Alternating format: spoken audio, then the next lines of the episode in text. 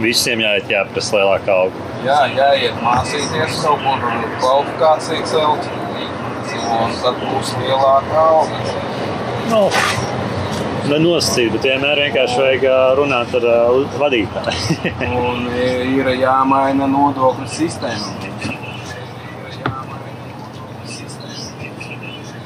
Tāks. Arī. Nu, ir tā, Gribu lielākas pēdas.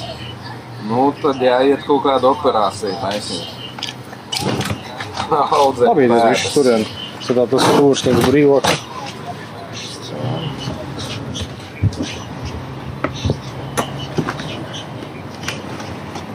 Okay.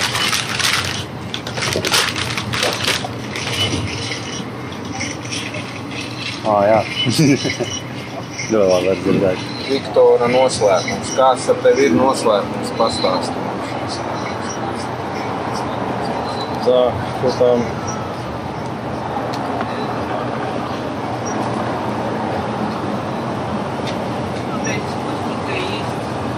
Еду. Вкусненького ничего нету. Жадные. Да, такие мы. Их надо брать и ничего не делать. Ну да, taču. Aiz tos tautas kalpus arī. Tautas kalpi.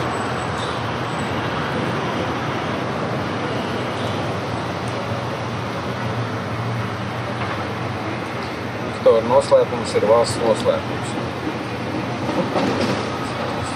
Valsts noslēpums. Es tikai pamēģināšu sultānu tevi ietagot. Ah. Paskatīsimies.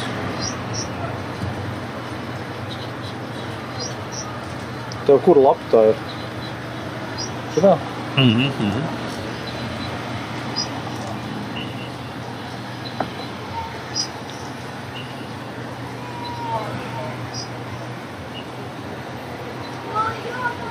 Iespējams, kaut kur jāpiemin, ka tas ir viss vērmans dārzā. Bet gan jau cilvēks sapratīs. Vērmaņa dārs.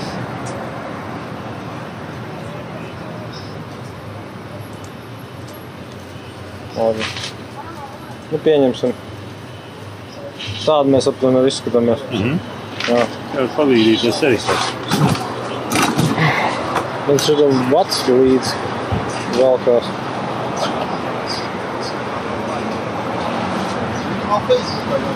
Ah, labi. Ā, tu Gunter var apstīties vai Facebookā ir tautas, tā tautas kalpu mājaslapā tur nevarētu būt, jo es vienkārši ietagoju. Bet uh, paskaties manā profilā Botas Lauras.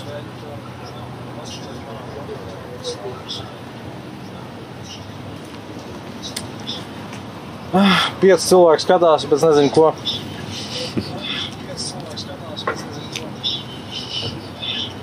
Live stream. Paskatīsimies, kas tur bija.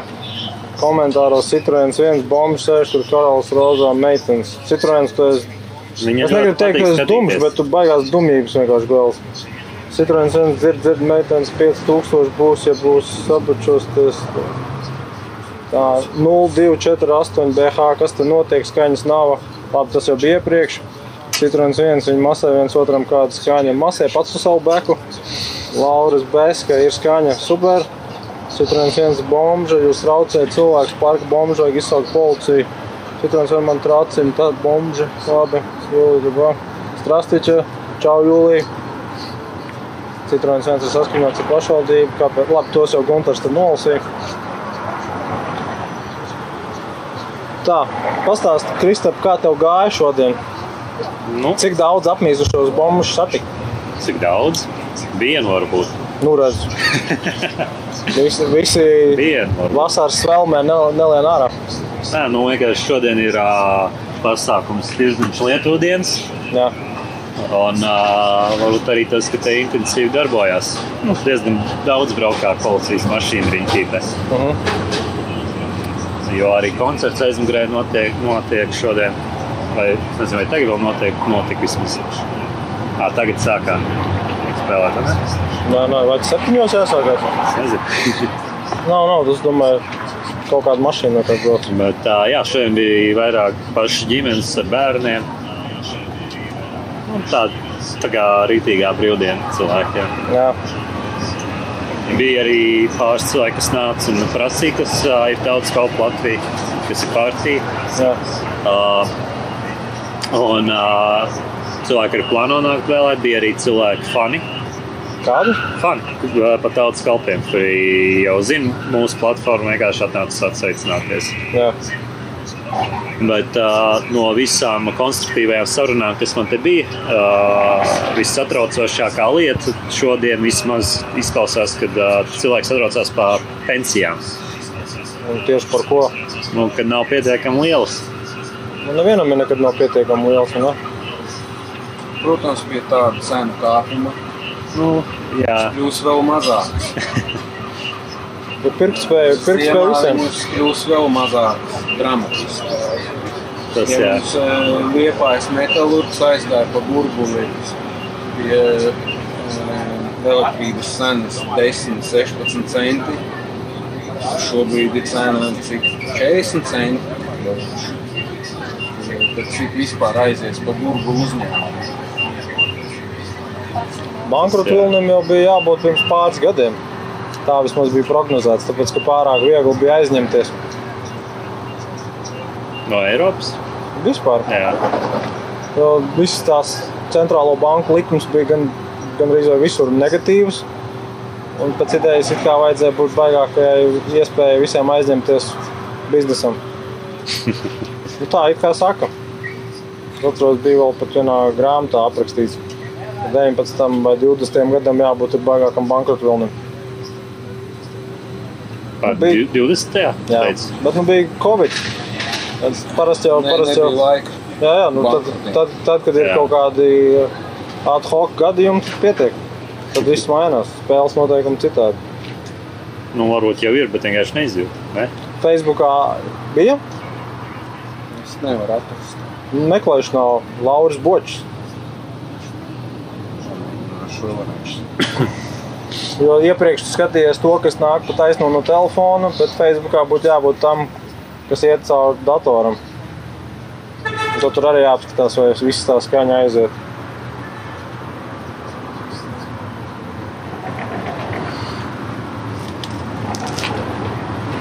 Tā, nu mēs vēl varam tikmēr parādīt, jāapstāsta, kā izskatās. Nav, nav tevis vispār Facebook. Kā tur nav? Ir... Kā tu izdarīji? Vienkārši jāspiež search. Jo kā iespēja rezultāts daudziem nerāda. Samsung nav skaidrs. Ā, Nē, ir tā, ka daži nerāda. Labi, rokas stiepienā attālumā nesanāk tā kamera, bet tālāk. Ja būtu jau baigi ērti, ja varētu tā, re, šita, ten, šitas ir tas, par ko es runāju, apmēram tā. Tad nav. nav. Saraksts. Jā. Oh, Bet jā, un ā, ir tad Facebookā? Kristap. Iečeko un iztestē arī skaņu.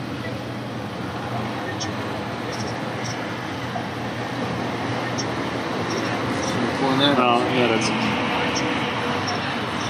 neredz. Jā, viņam jābūt tā, šito izslēdzam. Tā kā.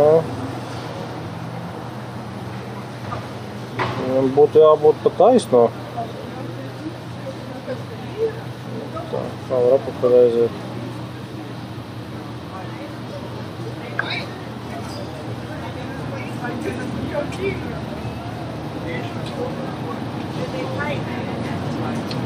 там поставить нас посмотрим Адарас. Так я туга и наша или туга А, следующий.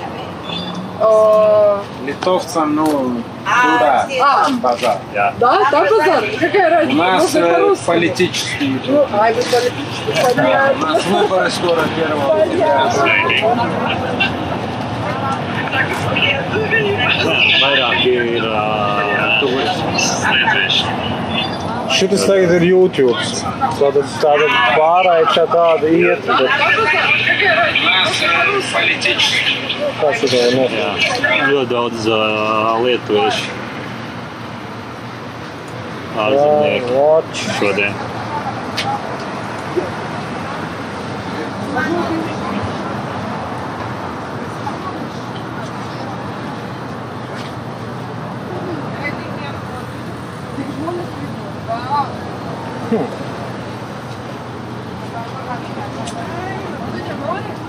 Interesanti.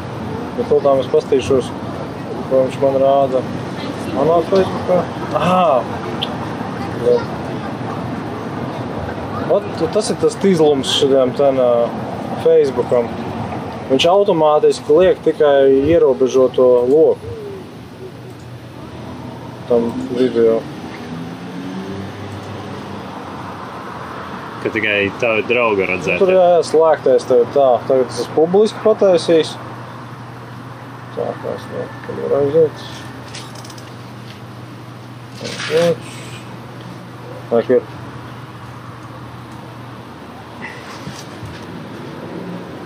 Tā, tās lietas.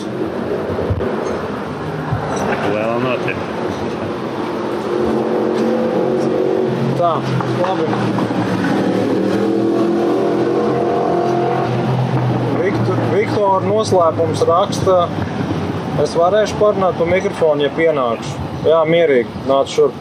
Kaspars, Kaspars 007 raksta, bagāti ir palikuši bagātāki, nabagiem vēl nabadzīgāki. Labi, nerunāju par tām galotnēm šeit. Uh, jā, Mateja likums. Tiem, kam ir, būs vēl vairāk, tiem, kam nav, atņems to pašu. Kamēr, kamēr vien nesaceļās un neatņem. Nu, parasti jau bija tā, ka vismaz tā, es- cik es atceros, bija kaut kādā grāmatā rakstīts, ka parasti tad, kad notiek kaut kāda sacelšanās un pilsoņu kārta, viens no pirmajām lietām, ko dara, ir sameklēt bankas un visas parādzīmes iznīcina.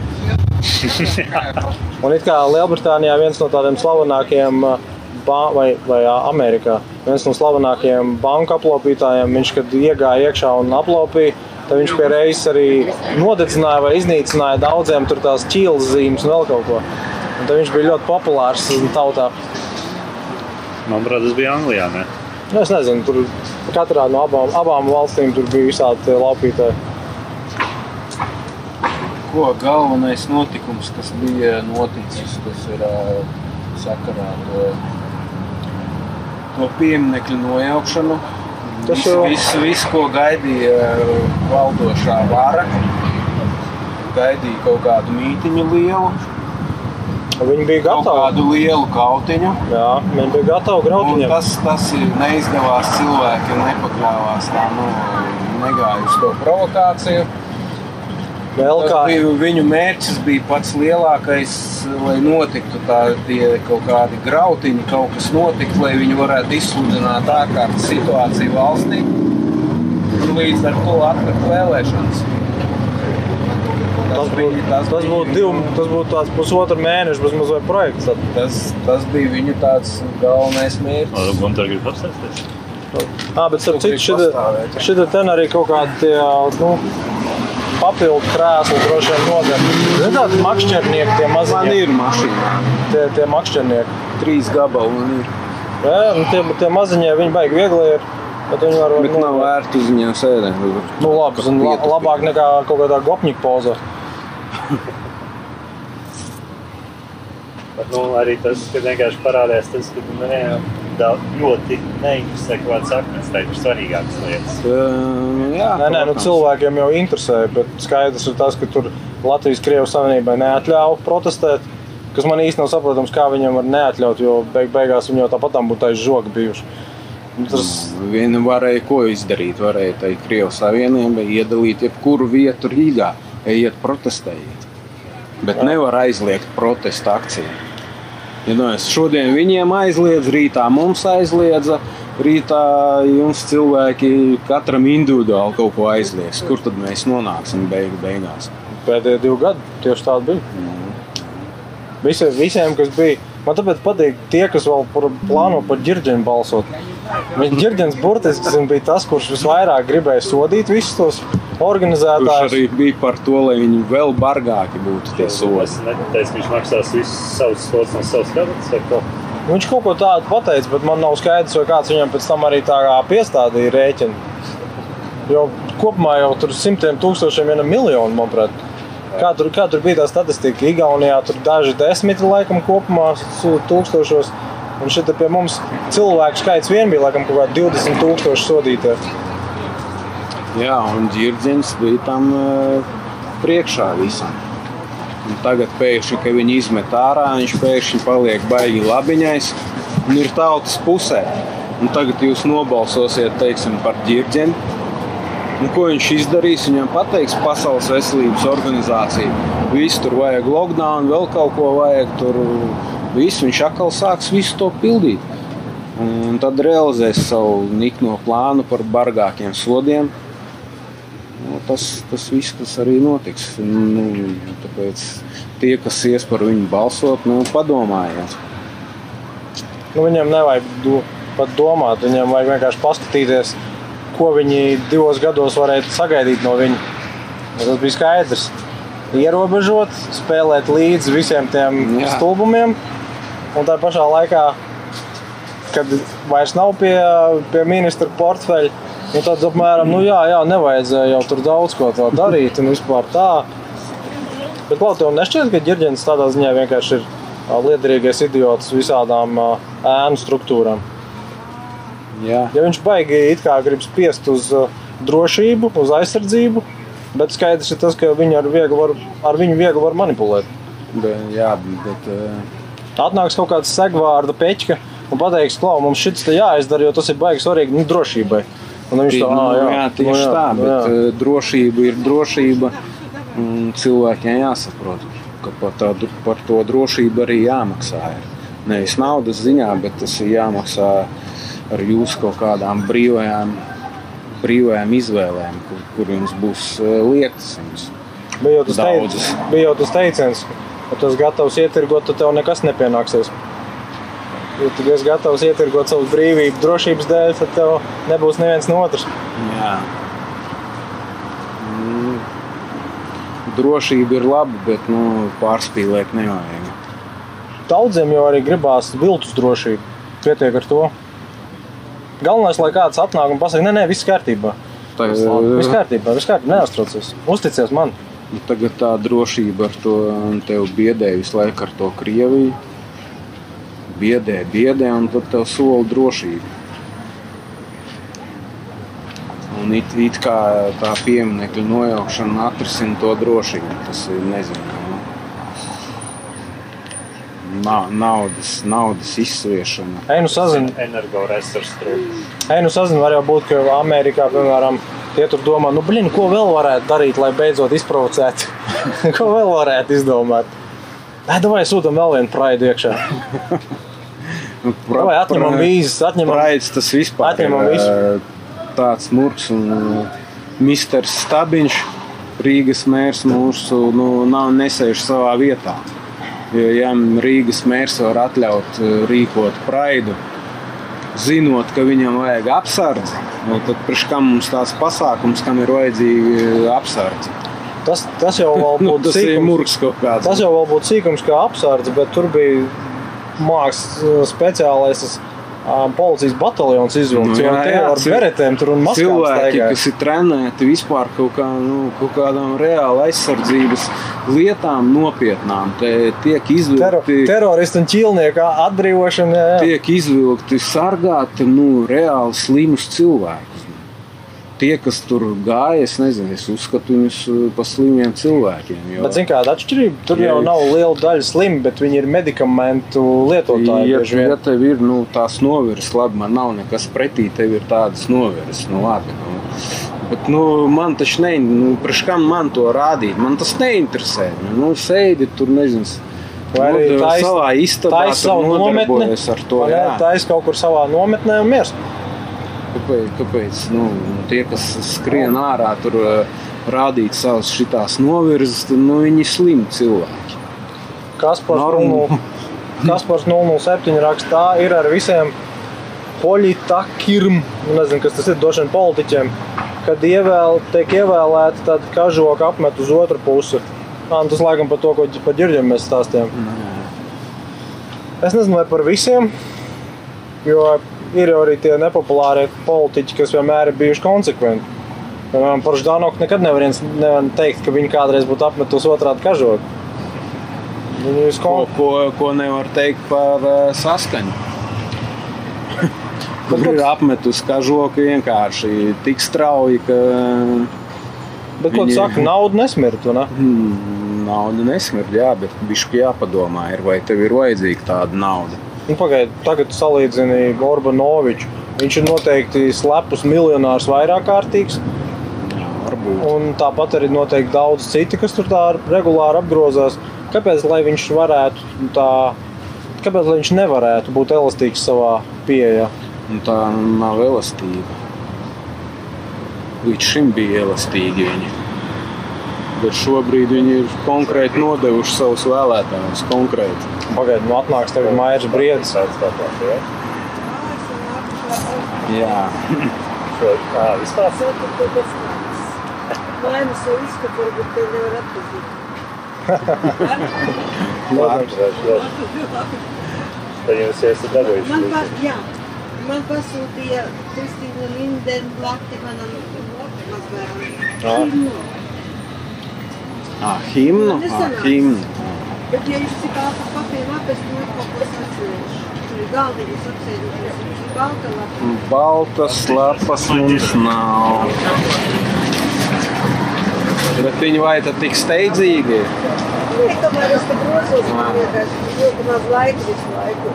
Un tā ir man lietas, nē, nu ilgāk. Mums te ir uh, kļūdaini izsprintēts. Jā, ļoti labi es mēģināšu iekļauties. Es iešu tur galdiņu Jā. Droši. Saskaņa nodevusi savus vēlētājus, bet tāpat tiks saimā. Nu, kāds procents tiks? Cik bija Tas iepriekš? jautājums. Cik bija iepriekš? Vairāk nekā Iepriekš 20. bija laikam, ne? 20. Jā, 20 Nu, tagad būtu varbūt nedaudz zem 20. No 10 varētu būt. Jā. Nu, 11. viņi jau būs. Saskaņa ir. Saskaņa ir Nu, tie Varbūt. Varbūt. kompromisa cilvēki. Apmēram grib balsot par kaut kādiem ekstrēmākiem, bet nu, nav droši, ka viņi tiks iekšā. Nu, tā pa saskaņu. Bet izdarījuši par 20 gadiem saskaņu, laikam, neko pontam nav. Nu, Nu, viņi vienmēr ir bijuši opozīcijā, viņi pat nav rāvušies Viņi uz arī, koalīciju. kad bija tā iespēja 14. gadā tikt uh, jau valdībā, viņi ko izspēlēja? Izspēlēja kārtu ar uh, šo referendumu otrai valsts valodai. Bet tas Visu bija ar to- 14. Jā, tas bija 14. Jā. Zatlers bija prezidents. Nē, nē, 14. jau bija bērziņš. Viņa vai. Nu, kad Bet es Zatlers- saprotu Zatlers domu, jā, jā. bija? Jā. Nu, tagad bija šaubos. 11. gadu laikam. Jā, viņiem bija tad vēlēšanas par kaut kādu 30, cik tur tie procenti, 36. Jā. Vispār. Un tur uzreiz sāka domāt par to, nu, kad vajag ņemt uh, pozīcijā. Tagad. Nu, viņi izspēlēja uzreiz automātiski, nedomājot visu to uh, referendumu lietu ar uh, otro valsts valodu. visu. Tas liecina par to, ka viņiem nekad dzīvē nav vajadzīga nekāda esamība būt valdībā. Viņi tāpat saimā visu laiku ir visus amatus eh, tādus nopietnus ieņēmuši. Klemenčevs Un priekš kā viņiem kur līdz valdībā. Spīkeri labajā pusē. Tur ir Klemenčevs. tomēr nedaudz arī atbildība kaut kāda uzreiz ceļās. Nu, Tā tu sēdi tur tajos tavos posteņos un viss kārtībā. apgroz to pašu pīķi, Jā, bet īpaši tad neiespringst uz darbu. Bet jā, Klemenčevs vienmēr ir. Tagad tur, tur saimnes labajā pusē spīkerim praktiski nesīk gads. Džepsonī raksta, jūs esat latviski noskaņot partiju. Jā, Protams. Mēs tev varam pat nolasīt no programmas. Par uh, brīvdienām. Nē, nu kā, ļoti vienkārši. Par ko ir, ā, 15. par ko, nē, nē, par, par ko ir tā galvenā ideja vispār? Pirmais, pirmais un galvenais punkts iestāties par cilvēku vārdu un politiskās pārliecības brīvību, jo nevienam nav tiesība ierobežot Latvijas tautas uzskatus un gribu, atzīstot, ka katra cilvēka augstākā vērtība ir dzīvības, dvēseles un ķermeņa neaizskaramība. Lūdzu, Džepsoni, Var izlasīt 15. saraksts numur 4, draugiņ. Var izlasīt 15. Nē, nav jau tā poēzijas vakars.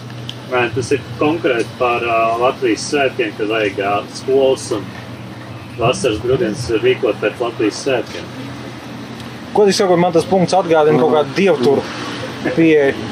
Un vai mēs eh, šobrīd esam Latvijas valsts? Mēs esam. Man ā, tāds eh, jautājums ir. Jau starp citu, mēs varētu taisīt telti pie ASV vēstniecības. Es domāju, ka nē. Bet kaut kādas akcijas mēs varētu taisīt pie ASV vēstniecības. Nu, Es gribētu pastāvēt ar plakātu 51. štats Latvija. jā. Vai nu tā ziema arī izdarīt? Tā kā, kā vienkārši privāta persona izsaka savu Ja, viedokli. mē, ja mēs visur šobrīd, Politisks kandidāts izsaka savu viedokli. Tas jau ir tieši to. ja mēs šobrīd nomainītu visus Ukraiņas karodziņus, salīmētos, izkārtos pret Latvijas, Jā. tad mēs būtu Latvijas valsts. Bet šobrīd mēs eh, valdība dara nesaprotamas lietas. Nu, Mēs te Latvijā esam šeit jākarājās tikai Latvijas karogā. Citu valstu karogi var karāties uz viņu vēstniecībām, kaut kur eh, starptautiskās sacensībās, kur parasti izkar karogus. Bet nu, šobrīd ir eh, viss. Visa valsts struktūra ir gatava izkarināt jebkuras valsts karogus.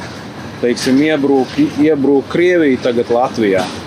Viņi uzreiz izkar, nu, treniņš jau ir, pieredze ir, viņi uzreiz izkar vienkārši Krievijas karogus. Būtu jau smieklīgi, ja Nu, sanāk tā izrādītos, šobrīd. būtu jau smieklīgi, ja izrādītos, ka Latvijā tiešām ir noliktavs speciāli tam, kurš iebruks, kur Jā, pasūta pasūt karogs izgatavot. ir jau karogi sagatavoti. materiālo rezervi krājumu. Džepsonī, raksta, es domāju, ka varētu. Mums ir jātiecās uz Ameriku un jābēg no Krievijas. Ko jūs domājat par karu Ukrajinā? Gan, gan Ukrajinā, gan, gan visur citur. Karš ir karš. Nu, tā ir diplomātijas un uh, politiķu vienkārši nolaidība un uh, pretie, pretiesiskums. Nekā, nekā armijas ejiet tur klajos laukos, karo, lai paši- karojiet, cik jums tur Lai paši gribat. ja. nu. Bet, kad jūs karojat eh, pilsētās un iznīcināt cilvēku sakrātos līdzekļus, dzīves vietas, un viņi paliek vispār pliki, nu, tas ir viss. Ja vispār paliek dzīvi. Nu, jā, daudz iet bojā. Eh, Tas viss ir ļoti, ļoti bēdīgi un slikti. Bet, eh, bet tagad, braucot virsū Krievijai un eh, visu laiku viņu provocējot, vai tas mūs pasargā no iebrukuma? Man tā liekas, mēs konkrēti parādām ienaidnieka, ienaidnieka tēlu, Tas ir tas, ko ar parasti kuru nevajag, nu, ar kuru nevajag pat runāt. Tas, ko parasti saka par Lielbritāniju, ka Lielbritānija nekad nedraudēja karš ar Ukrajinu, tāpēc, ka pārāk, ar Krieviju, tāpēc, ka pārāk daudz krievu oligarhi tur savus īpašumus un bērnus tur Lielbritānijā. Jā, jā, līdz, līdz, līdz ar to neviens nemetīs nekādas bumbas tur. Bet mums jau arī ir ē, liels, ē, es nezinu, cik man tā liekas, ap 60% viss ir ē, krievu biznesa. Visi uzņēmumi ļoti daudz ir krievu. Jā, ievērojams nozars Latvijā ir vēsturiski jau ar, ar krievu saknēm. Un kopumā līdz pat 19. gadam es nevarēju redzēt, ka būtu sociāls problēmas no tā. Mm. Bet pēc 20. vai precīzi nesakot, pēc 21. Nu, būtībā Kariņa Levita tas režīms tiešām arvien vairāk un vairāk kaut ko gribēja tur ņemties. Un visticamāk, ASV. ASV vienkārši tur normāli kā marionetes. Es kā personīgi vienkārši atspiež biznesu un visu. Jo skaidrs ir tas, ja būs rītīgākie podi Latvijā, Kariņš jau būs pirmais uz Rātovu kuģi prom. Viņam jau, viņam jau e- evakuācijas ceļš ir Te- jau te ir- iesildīts. Te ir jautājums ē, šitam robežsardzes ē, priekšniekam. Es domāju, tādā gadījumā robežsardzes priekšniekam būtu ļoti operatīvi jānoslēdz visas robežas. Lai neviens nevarētu vienkārši aizmukt un izbeigt. Uz rietumiem aiz, aizmuks Tie, tie kas šobrīd uh, dara kaut kādas Atceries- provokācijas, viņiem nav tiesības Atcer, aizbraukt. atceries, kad bija, kad bija tā fiška jau februārī ar to iebrukumu, tad uh, sāka kaut kādu nedēļu ilgi brīnīties, kur vispār Levits pazudis. Nu, vai, nu, bet ir tajos gadījumos, saku, viņiem iestra, jau ir atstrādātās procedūras, un viņi jau tin makšķi. Nu, jā, ir. Es saku, kā, kā nostrādās uh, robežsardzes priekšnieks. Tā, Jo tā. ir jau izējas ceļi kaut kādi, bet viss būs viņa rokās. TikTok bezspridzēlis raksta. Ko domājat par Joe Bidenu? Cits valsts prezidents. Senils onkulis. Jā, Tā, labi. nav, nav neietekmē mūsu pašu. Tu atceries, ka tas strādā uz širo. Jā, Jā, tā kā tu tur zinu, skatos, viņš tikko, tikko nolagoja. Ah, Nolika to telefonu, viņš viņu nolagoja. Bidenis. cits Norm, normāls frukts. Normāls frukts. Normāls eh, šitais te pensionārs. Tas dīvainais, tas dīvainais ir tas, ka Amerika izceļas tiešām ar to, ka daudzās nozarēs ir noteikts vecuma census, lai vispār kaut ko darītu. Vienalga, vai tā būtu smagā tehnika vai kaut kādās profesijās vispār varētu strādāt. Viņi vienkārši saprot, ka kvalifikācija un spējas samazinās pie noteikta gadu skaitļa. Bet Bet, par, daudzās vietās arī pensijas sākās par 50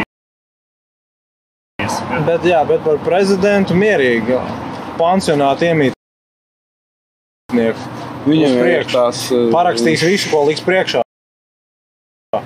Galvenais, lai viņam ļauj pasnaust pa dienu. Jā, viņam taču ir tā slimība, kā viņi tur Viņam bija- Atmiņas zudums, kā viņi tur saucās. Demence, Alzheimer's, viss kaut kas viņam var būt. Bet uh, viņam bija arī pirms cik tur gadiem uh, smadzeņu operācija. Tā nav. Viņš tur būtu simt procenti vesels. Galīgi nav. Tāpēc sāp. Bet, ja tu man iedotu TikTok bezspridzēlē, ja tu man iedotu izvēlēties, tad es labāk Joe Bidenu izvēlētos par Latvijas prezidentu. Viņam vismaz var kaut kā tur nemanām Vismaz ielikt to pasmieties. lapiņu, viņam ielikt Man- kabatā, viņš izvilks viņu. Ka viņš, ka viņš, visu pat, viņš, pat, viņš pat nolasa līdz ar to, kas ir domāts viņam vienkārši zināšanai. Apmēram šeit apstājies, Jā, jā, jā. ka viņš lasa. Nu, viņam tā nejauš to lapiņu.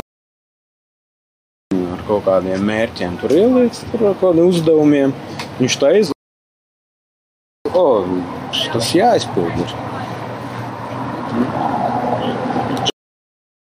Jepsonī raksta. Jums ir informācija, ka jau bet pēc tā pēdējais reizes man ik pa laikam tagad lago. Nezinu, kas tur varētu būt pa vainu.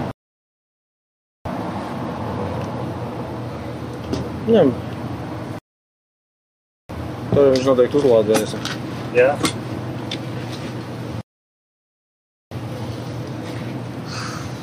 Varbūt uz spējas, un ko neesmu palaidis atsevišķi. Nu, labi, tad vienkārši lai viņš stāv. Bet, jā, interesanti.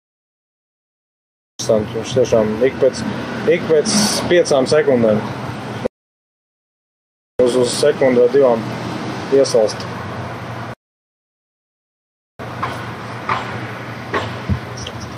Labi, tā. Džepsonī, jums ir informācija, ka jau reāli apstiprināts, ka Krievijai bija plāns Daugavpilī izveidot Don Donbasu 2012. gadā ielaist zaļos cilvēciņus. Cik man tieši?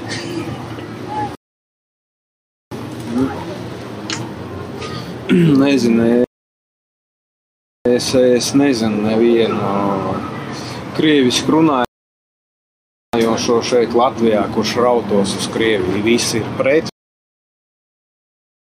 pievienošanos Krievijai un kļūt par Krievijas sastāvdaļu. Es man ļoti daudz krieviski runājošo draugu, paziņu. No, neviens negrib.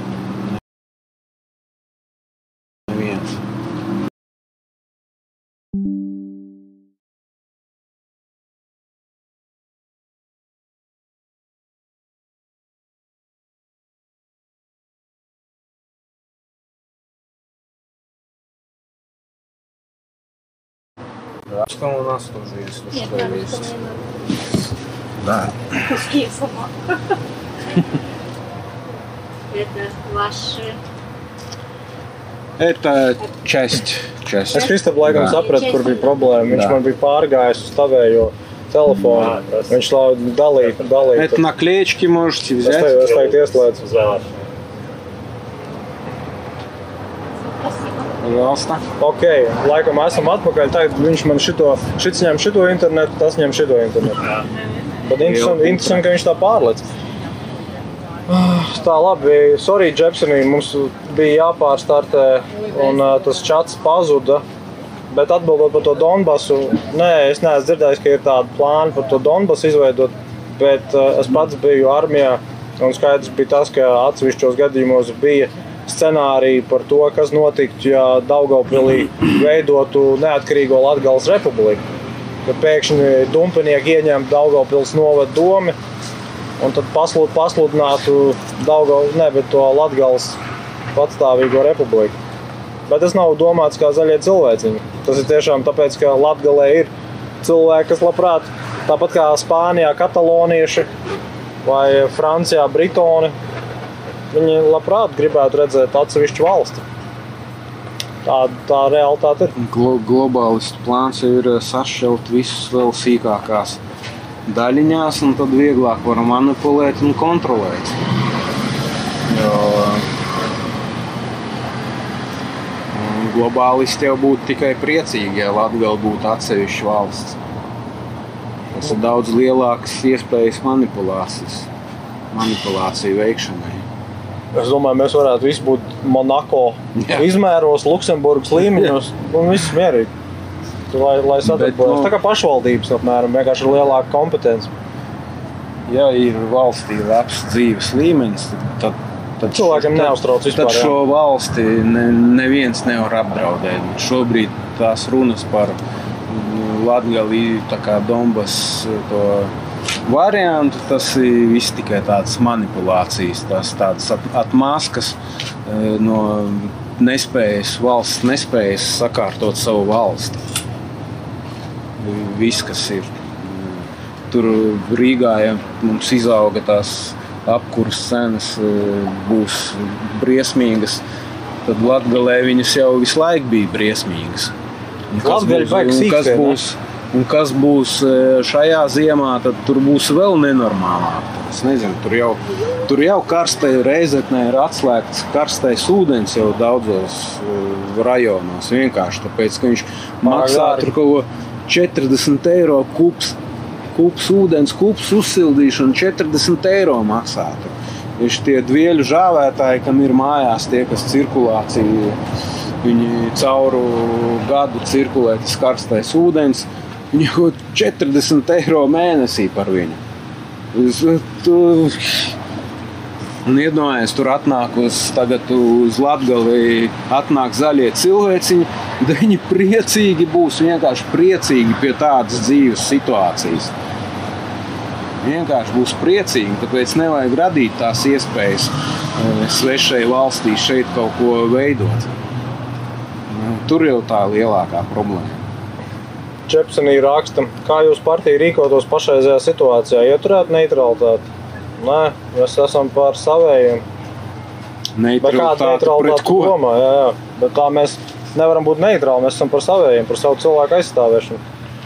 Džepsenī, bet tas pūlis, kas 2018. gadā pēc 9. maija gāja ar Krievijas karogiem un bļāva par pievienošanos Rusiju. Nu, bet kad tas Bija bija? Bija, bija tas diezgan Nu, pasen tad- atpakaļ bija. Bet Tas, tad nebija tik daudz, lai tas bija diezgan šausmīgi, bet šo, šobrīd mēs jau esam. Tas 9. maija nav tik briesmīgs vairs. Tur nav vairs tie Krievijas karogi. Pēdējos gados jau taču nebija. Nav vairs tie uzraksti tur uz mašīnām, tur viss jau tā civilāk palika. Ušakovs jau bija normāli ieskrējies, manuprāt, ar tiem pasākumiem. 9. Jā, es, Jā, atceros, es atceros, ka man vismaz mums viens dzīvoklis bija jau praktiski 20 gadus pie uzvaras, pie tā, uzvaras parka.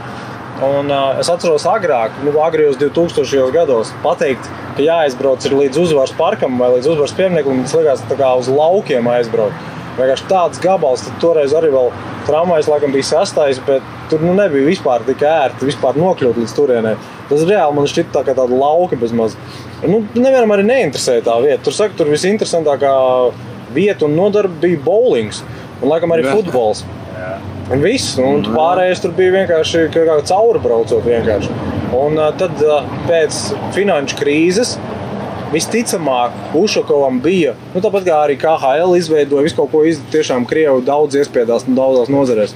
Un droši vien arī Ušakovam bija vadošās norādes, viss. Tagad mēs sākam kaut kādu tur figņu dzīt ar visādiem pasākumiem. Viņiem jau un tad bija- viņš, un tad viņš, bet viņš pareizi darīja to, ka viņš sāka arī ar Līgo svētku organizēšanu. Viņš bija pirmais Rīgas mērs, kas organizēja Rīgā Līgo svētkus. Un visi krastmali bija ar, ar visu to dekorāciju, koncertiem, visu kaut ko. Un viņš tādā ziņā viņš normāli sāka ar pasākumiem un kultūras dzīvi.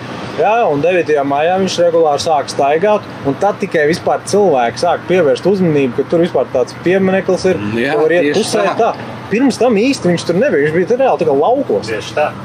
Tā, tāpat nu, kā šobrīd tā ažiotāža ar tiem pieminekļiem. ne, Cilvēki pat, nez, pat, es pat vispār nezināju, ka mums Latvijā ir tik daudz tie krievu karavīriem kritušajiem, tie Ir tās piemiņu vietas. Jā. Paši paņem paceļ šito uz augšu, cilvēki uzzina par to. Tad brīnās, ko mēs tādā vēsturē noliekam. Jā. jā, jā. Nav, Nu- nav bijis tas viss. Labi, par to 18. gadu tas bija vienkārši replika. Čepsenī raksta video pieejams YouTube. Ok, vēlāk varēšu apskatīties. Es ir tas raksta, ka Krievijas pasaules nesēja tēmē uz saskaņas elektorātu. Nē, bet ja kāds bal turpinās balsot par saskaņu, tad veiksmīgi dzīvē. Čepsenī ar kādām partijām jūs veidot koalīciju? Mēs droši vien ar visām izņemot pašreizējām koalīcijas partijām. Realistiski Čepsenī kurš pēdējos 20 gados ir bijis kaitīgāks kā šī brīža koalīcija? Realistiski. Vairāk cilvēku izbraukuši, vairāk biznesa slēgti, vairāk emigrācija, mazākie rādītāji izaugsmē, lielākā inflācija. Nu, padomā, ka, kas būtu tie, ar kuriem nav vērts sastrādāties pēc šīs koalīcijas. Tikai šī brīža koalīcija. Vispārējie ir uz galda. Nu, tie, kas nepiekritīs mūsu progra programmai, Nu, dabīgi, tas ir saruna, saruna process. Jā, jā, saruna process, jo programma ir tomēr katrai, katram sarakstam sava. Un tad arī jās, jārod kopsaucēji. Jo es domāju, visi, kas nav koalīcijas partijas, savā programmās vairāk vai mazāk ir ierakstījuši, ka viņi negrib šo piespiedu potēšanu, piespiedu certifikātu, prasīšanu darbos un tam līdzīgi. Tā, Džepsenī, jūs ar saskaņu veidot koalīciju. Ja tu man prasa, es teiktu, ka mierīgi, bet es šaubos, ka viņi piekristu. Jo mūsu programma atšķirās būtiski no viņu programmas. Nu, vismaz vairākās tādās fundamentālās lietās. Bet, ja viņi būtu gatavi piekrist mūsu nostādījumiem, kāpēc gan ne? Vismaz balsošanas mašīna mums par labu. Nu, Džepsenī, par ko viņi priecāsies par izvarošanām sagrātām mājām? Nu, labi, nē, tas jau nav tas. Viņš par to Daugopilu, ka 40 eiro kubā, kad tur teica. Tā dūlā Paulīna sešraksts, sestais tramvajs bija jūgla, nevajag muldēt. Es taču nemuldu dūlā Paulīnu. Bija tur kaut kāds tas tramvajs, bet tas nebija pirmais. Manuprāt, manuprāt pāri tiltam savulaik gāja sestais. Bet, ja negāja sestais, tad varbūt nē, nu jā, otrais vienmēr tur gāja, desmitais arī kaut kādā brīdī piektais gāja. Jā, jā. gāja. Otrais, piektais. Labi, nevar. Doma saprat. Lolo Jā. Paulīna raksta, kāds sakars piemineklim ar kaut kādu 16. gadu, jau uz pieminekļa bija 41. līdz 45. gads, ko jūs tam murgo? Es par kādu 16. gadu runāju, es nezinu, bet uh, skaidrs ir tas, ka tie gadi, kas bija otrajā pasaules kara tā galvenie okupāciju gadi, gan no vienas, gan no otras puses, vietējiem neviens nebija labvēlīgs režīms. Tev drīzāk jāpadomā par to, kāpēc 50 gadu varēja būt PSRS un brīvības piemineklis vēl stāv. Džepsonī raksta, reāli pie visām partijām ir bijis vienāds scenārijs visus 30 gadus. Džepsonī pie visām partijām nē, bet pie tiem pašiem politiķiem gan. Jo tā nevar teikt. Nu, Latvijas ceļš no tautas partijas, piemēram, atšķirās vairākās lietās. Lietuvieši uzdzīvo kā traki. Tāpēc galdi grūstījās, Nu, uzkrāja jā. pa gaisu, bet kaut ko sacerēja, nu tas tā tikai. Jā, Jā, viņai veltīts. Visiem. jā labi, paldies. Jā, paldies! Ja kāds brīnās cilvēku šeit uh, regulāri pie telpas nāca viena kundze ar saviem bērniem, mazbērniem, un uh, viņai vārds ir Liana vai Luāna? Jūs tās pats Luāna. Jā, Luāna. Es Man ir viņas vizītkartes, var tur paskatīties. Var iemest Google fiks, vai ir Luāna, Lo, Loinerta vai Liana. Es nedomāju, pagaidām neticu, ka ir tāds vārds Luāna. Ierakst Loinerta. Luāna Loinerta.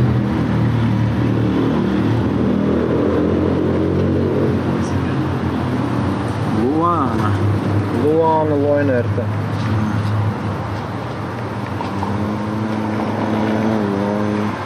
Es domāju, ar Loinertu būtu tur atrodams, ja ir. ir no, no.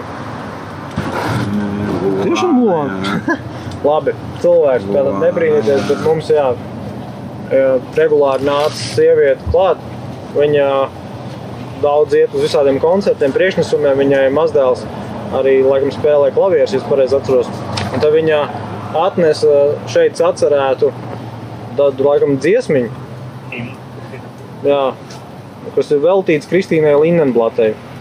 Tad es tev tā, viens, divi, trīs, nu, faktiski jā, četri pantiņi es varu ātrumā nolasīt. Man saimnes vēlēšana lielais bums ik rītu modina ar spalgu troksni un solījumu birst bez komatiem un punktiem, tik lai es punktu pareizo reizi beidzot lieku. Bet es jau cilvēks mazs un naivi paklausīgs un vienmēr vergu kārtā bijis esmu. Pat vectēvs mans kaut pols tīru asiņu vēl tajos laikos aizķēries šai zemē, par paklausīgu vergu dvēselē kļuvu nemanāmi. Par ko man balsot šajās 14. Es arī kādreiz vēlos kroni galvā likt un saposties kā baltais cilvēks savā zemē.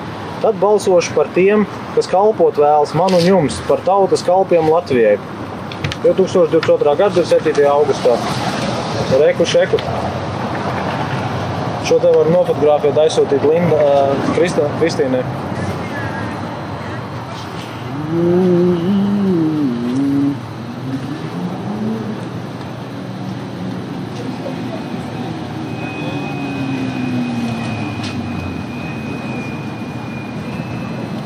Nu jā, Tādi tie pīrāgi. jā, ar to karu nu, nevajag pārspīlēt, ka tur sagrautās mājas. Daugavpilī vēl No vienas, puses, no vienas puses, ja jau tā jau, ja tiešām grib izolēties, lai iet uz pilnu partija. uz vēlēšanām, prezentējam sarakstu. Kaut. Uz vēlēšanas nāksiet? nevajag domāt, vajag obligāti nākt. Obligāti. Es arī tur iedot ielūdzu.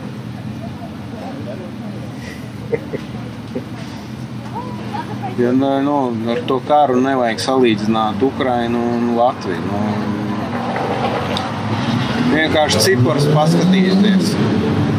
Ukraina diezgan eh, spēcīga militārajā jomā un, nu, zeme. un, Lat un Latvija. Ukrainai ir tās iespējas un palīdzība viņiem ir.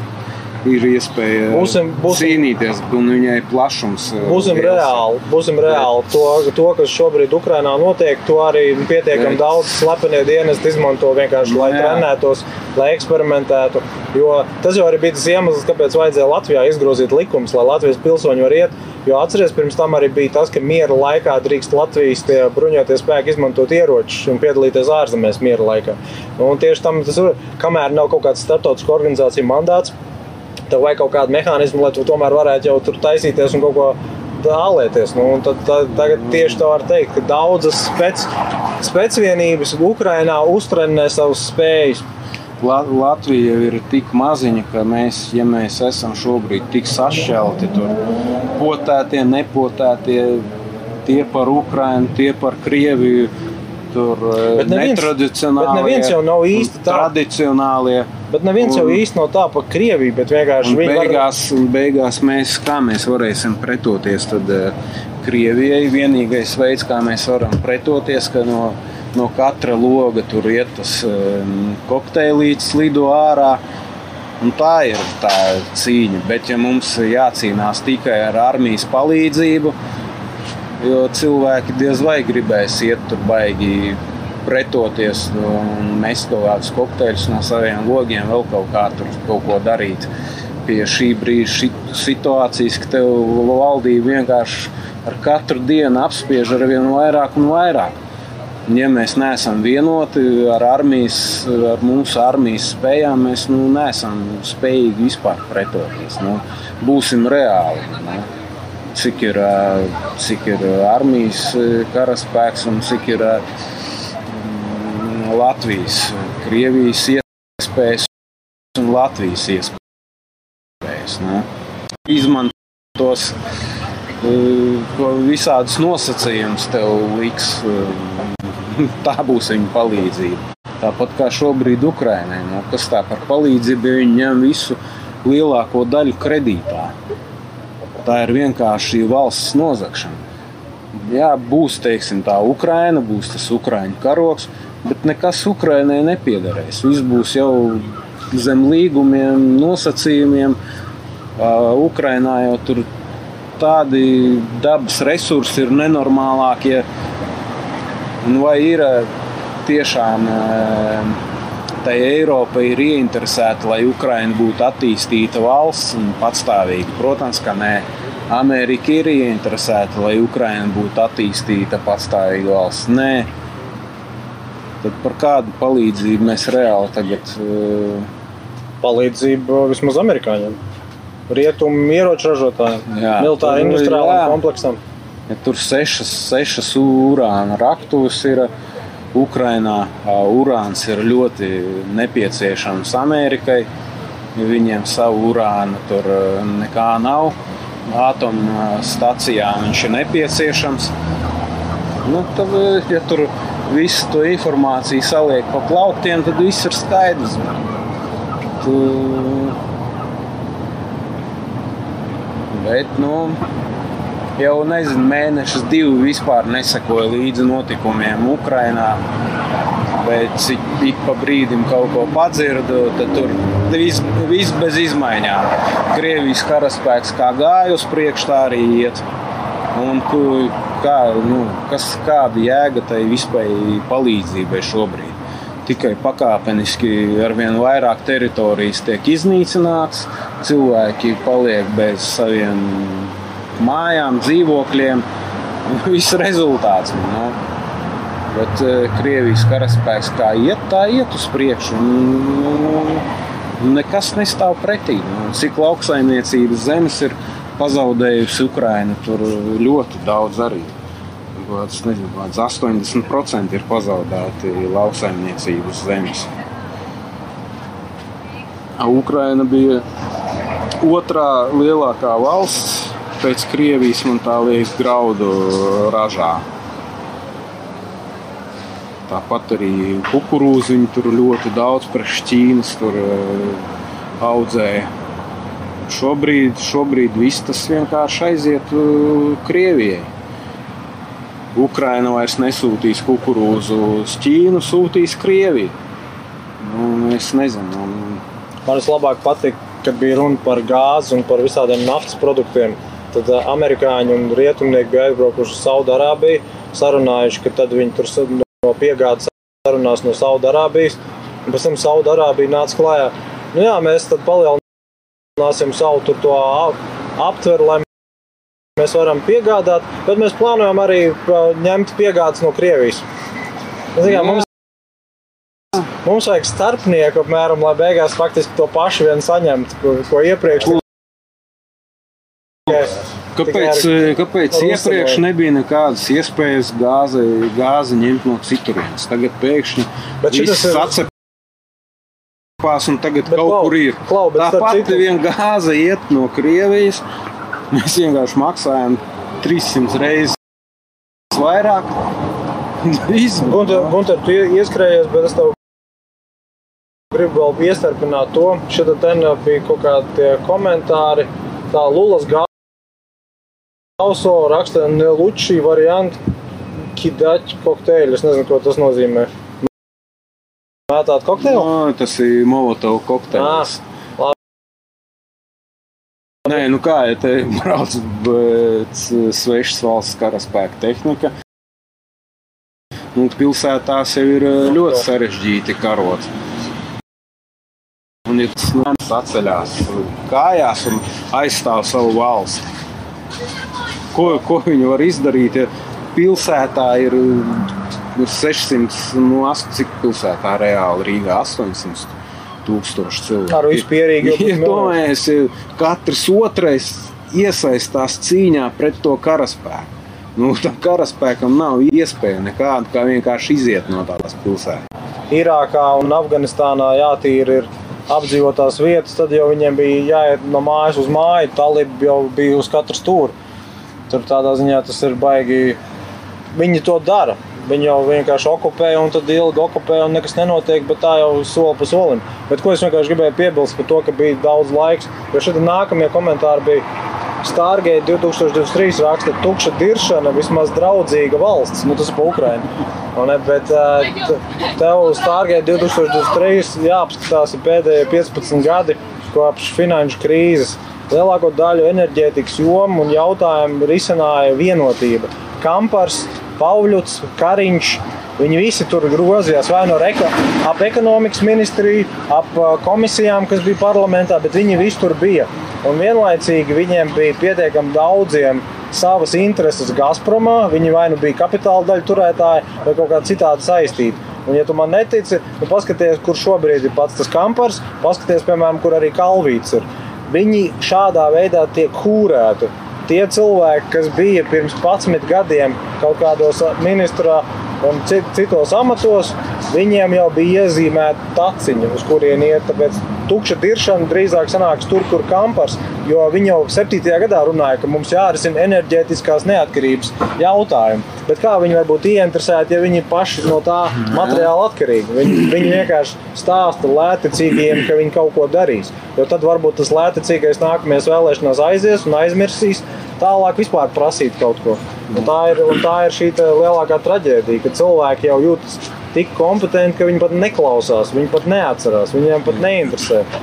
Nu, cilvēki jau arī neatcerās, bija taču gada pusotra atpakaļ. Bija tā informācija, ka Kariņam ir Kariņa sievai, man tā liekas, ir aizņēmums no Krievijas kaut kādiem biznesmeņiem. Viņiem bija, viņi tur bija paņēmuši kaut kādus 3 miljonus vai Viņiem darījumi bija ar offshore, kas piederēja Krievu kaut kādiem bagātniekiem, un viņi arī uh, nekustamā īpašuma darījumus veids. Tāpēc te īsti ir jāizdomājās arī, vai šī brīža valdība nav nerada to situāciju, lai, Krievijas, eh, lai Krievijai būtu iemesls šeit ienākt. Tu pazīsti Ruslānu? Varbūt, protams. Jo viņš ir, jo viņš ir baigi par visiem šiem Rinkēvičiem, Kariņiem. Viņš saka, ka tie ir vai nu krievu aģenti vai dubulta aģenti. Nu, jā, tāpēc, nu, ja tu visu laiku tracini, tracini to lāciņu, tad, nu, Zemgales sargs. no. Vai nu tu draudzīgi dzīvo ar to kaimiņu, un tad kāds iemesls viņam ir šeit nākt un kaut ko darīt, tad īsti nav. Bet, ja tu visu laiku viņam mūdi pa viņu tur un nezinu, sit viņam pļaukas visu laiku, nu, tad ir jāizdomājās, vai tie cilvēki šobrīd to nedara apzināti. Atšķirības starp Latviju un uh, Ukrajinu ir tāda, ka mēs esam Eiropas Savienībā un Latvijas krievi negrib būt Krievijā. Nu, jā. Viņiem, viņiem patīk tas, ka ir rietumi pieejami. Es nevienu saku, es atkārtošos. eh, Nevienu krieviski runājošo savu draugu, eh, paziņas. Es nezinu, nevienu, kurš tur rautos tagad un būtu priecīgs par šī brīža situāciju. Inga, Neviens negrib. Inga atrium raksta, bet jūs saprotat, ka dē, kādēļ šī situācija valstī vēlētājiem nemaz nav vēlme iet vēlēt. Vēlme. Nevien, nevienam no mums nav vēlme šeit būt, vispār kaut ko darīt saistībā ar politiku. Bet tie pēdējie divi gadi ir izprovocējuši. Ir izprovocējuši un nokaitinājuši līdz Baltkvēlē. Un es domāju, ka atskatoties, pat ja būs kaut kāda nepatīkama rezultāta nākotnē, vienalga kāda vēlēšana rezultātā, valsts apvērsuma rezultātā, pilnīgi vienalga. Bet vismaz mēs būsim centušies un mēģinājuši kaut ko darīt. Ja jūs neiesiet uz vēlēšanām, kas Tad jūs, tad mainīsies? jūs atbalstat to, kas šobrīd ir. Tad Ka, kaut kas reāli Tas mainīsies. ir, ja tas ir ne- Pavlova trenētais sunis. Jā. Ja jūs ne, neiesaistāties šīs valsts veidošanā un attīstībā, tad kurš to darīs jūsu vietā? Nu, šobrīd jūsu vietā to dara Kariņš, Pauļuts un, Kā šī, un šie kadri. Jā. Bet, ja jūs atdodat viņiem to iespēju to darīt, viņi to dara. Tāpēc nāciet visi uz vēlēšanām, iesaistieties. Beidzot, jums ir jāsaprot, ka no jums viss ir atkarīgs. Jūs ļaujat šobrīd to darīt e, cilvēkiem, pret kuriem jums ir nepatīkamas atsauksmes. Tāpēc ja jums ir jānāk vienkārši. Jūs nevarat, jūs nevarat sagraut e, partiju konkurenci. Konkurencei jābūt. Ja valdošās partijas jutīs, ka nav konkurences, ka viņi jebkurā gadījumā paliek, nu tad viņi, viņiem atbildības par neko vispār nebūs. Viņi darīs vēl trakākas lietas. Ja parasti mums Šeit, atnāk, šeit tev Inga, ja? parasti atnāk cik tur nu, 50%, tur pāri 50%. Jā, uz Ap 50, vēlēšanām. Iedomājieties, kas notiktu, ja atnāktu 95%. Tie, de, tie pārējie tur 45%. Tie jau neiet uz, neiet uz vēlēšanām balsot par esošajām partijām. Tāpēc nu, jums nekādā gadījumā nav jāsēž mājās, obligāti jānāk uz vēlēšanām, un obligāti ir jābalso par tām partijām, jā, par tām partijām kurās nav esošie politiķi un tie, kas ir bijuši pie, pie varas. Ir tāda viena partija, kur tagad ir saskrējuši visi bijušie bijušie kaut kādās valsts, valsts amatos, tur, kur tagad pensijās aizgājuši, kas nu ir atlaists tur, un, un visi, kas visus šitos gadus ir bijuši vadošajos amatos. Viņi pēkšņi visi sajiet vienā partijā, un pēkšņi viņiem tāds darba tāds spārs baigais tur. Nu, tagad mēs te veidosim šo valsti. Jums bija iespējas iepriekš to visu darīt kur jūs bijāt. Tagad pēkšņi jūs spraužat batonus, ka mēs tagad, nu, tagad mēs tiešām to darīsim. Ne? Iepriekš, ko jūs darījāt. Gaidījām to Jā. mirkli, kad jāsāk kaut kas darīt. Tāpēc, nu, domājiet, par ko balsot. Inga atrium raksta tālāk. Esmu pilsoni Latvijas un es neticu nevienam vairs. Saprotat, esmu vēlējusi iepriekš un vienalga ir. Inga vislabāk būtu bijis, ja pati būtu kaut kādā sarakstā, jo tad tev nevajadzētu šaubīties, par ko tu balsosi un kāpēc. Jo tad tu pati ļoti labi sev pati pazīsti. Ja tu neesi pats Jā. sarakstā, pirmkārt, tev bija iespēja būt, otrkārt, ja tu neesi, tad tev jāskatās, kuriem cilvēkiem tu vari uzticēties, tāpēc ka viņi ir radījuši tādus apstākļus.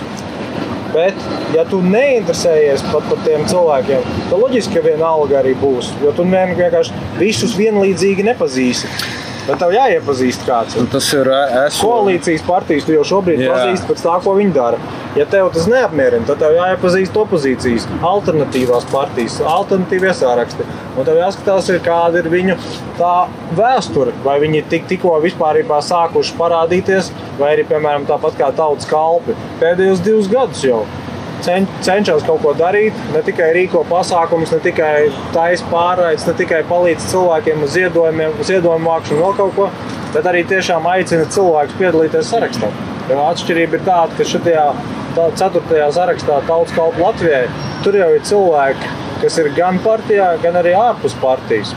Jo varēja pieteikties un nākt jebkurš. Jā, tur 9 90% ir ārpus partijas vispār. Un šis ir saraksts. Šis ir saraksts nevis partijas veidots kaut kāds uh, balsošanas aparāts. Šis ir saraksts ar individuāliem kandidātiem. User RVO 1 un 1. Mainīsies tad, kad tauta ar automātu rokās ies. Nu, labi, Protams, ka mainīsies. Dabū, dabūnam tad automātu. Bet, nu, nekā priecīga nebūs tajā. Pat eh, izdalīja ieročus eh, valstī un tad pacēla nacionālo jautājumu. Inga atriem tālāk rakstīja paši pie stūres, kas pirms tam atkarīgs no šīm vēlēšanām, vai būs tie paši. Jo mēs šeit, kas mēs esam, piemēram, mēs noteikti neesam tie paši. Tas jau ir eh, tau- tau- tautas izvēle uz 90%. Ne, Jā, nenākt uz vēlēšanām, balsot par tiem pašiem. Jā. Uh, kurš pie tā ir vainīgs. Nu, cilvēks uh, atnākot pie varas, ja viņam neelpo neviens pakausī, viņš skatās, un, oh, šis var to izdarīt, to izdarīt, un man par to nekas nav. Nu, Pauļots tur ogrē ceļ sev, un es nezinu, kaut kādu līdzīgu pilī, kuru tur rādīja pa televīziju. Putina pili rādīja. Tur viņam nenormālākā pils kaut kāda. Tur es nezinu, vai ledus hala viņam tur vēl kaut kas. Tad eh, šobrīd Pauļots te mūsu mērogos ar kaut ko tam līdzīgu ceļu tagad ogrē. Un, ja jūs gribat, lai tas plikpauris ir eh, joprojām sēž tur, nu, tad nenāciet uz vēlēšanām. Nu, viss- Viņiem tas ir viss ir. Jo viņi nāks par sevi balsot. Viņi ir Viņi ir savi cilvēki, savi draugi. Jā, savi radi. Mums ir, mums ir 300 tūkstoši uh, valsts, um, što, nu, valsts, valsts uh, ne ierēģi, bet izlaiž no galvas tas vārds. Publiskā sektora darbinieki. Jā, jā, publiskā sektora valsts, valsts darbinieki, kuri noteiktais procents balsos jebkurā gadījumā par šīm partijām. Ja viņi tur ir, tur ir rādi, tur vēl kaut kas ir, tur nu, diezgan liels tās lokus. Bet, zini, kur man, piemēram, atšķiras tās viedoklis no daudziem citiem. Daudz saka, ka ir jāsamazina tas aparāts, un es pats esmu bijis tajā aparātā, un es teiktu, ka ir jāceļ tā aparāta produktivitāte, kas nav viens un tas pats. Tāpēc, ka ir daudzas nepadarītas lietas pie pat šī brīža darba roku skaita. Un daudzas lietas varētu pilnībā vai nu nedarīt, vai darīt daudz efektīvāk. Ne? Un Tāpēc tur tā lieta ir tāda, ka tu vari viņu vēl turpināt, nodarbināt, bet pieliec viņu pie lietas, kur ir jēgpilna kaut kāda atdeve. Jā. Jo, jo da, daudz kur ir vienkārši tīrākais onānisms. Nu. Jā, nu, ka, jo, nu, katra tās, tā, tā iestāde, katra viņa jau aizstāvās. Kādiem nu, spēkiem viņi pielieto maksimāli pūles, lai saglabātu to savu vietu. Jā. Tas ir, tā, tā, tā, tas ir tāds kolektīvs, kurš neapzinot, neapzinoties viņi veido vienu tādu kopīgu spēku. Nesarunājot savā starpā neko, viņi katrs kaut ko izdara, lai tā iestāde turpinātu darbu. Jo viņiem tas ir izdevīgi. Nu, ko, 8,5. Matam mieru. Mums ir Jā. jāatbalsta. Jā. Labi, cilvēki, visi tie, kas vēl palikuši, tiksimies kādu citu reizi. Tā. Jā, čau, Čau. visiem!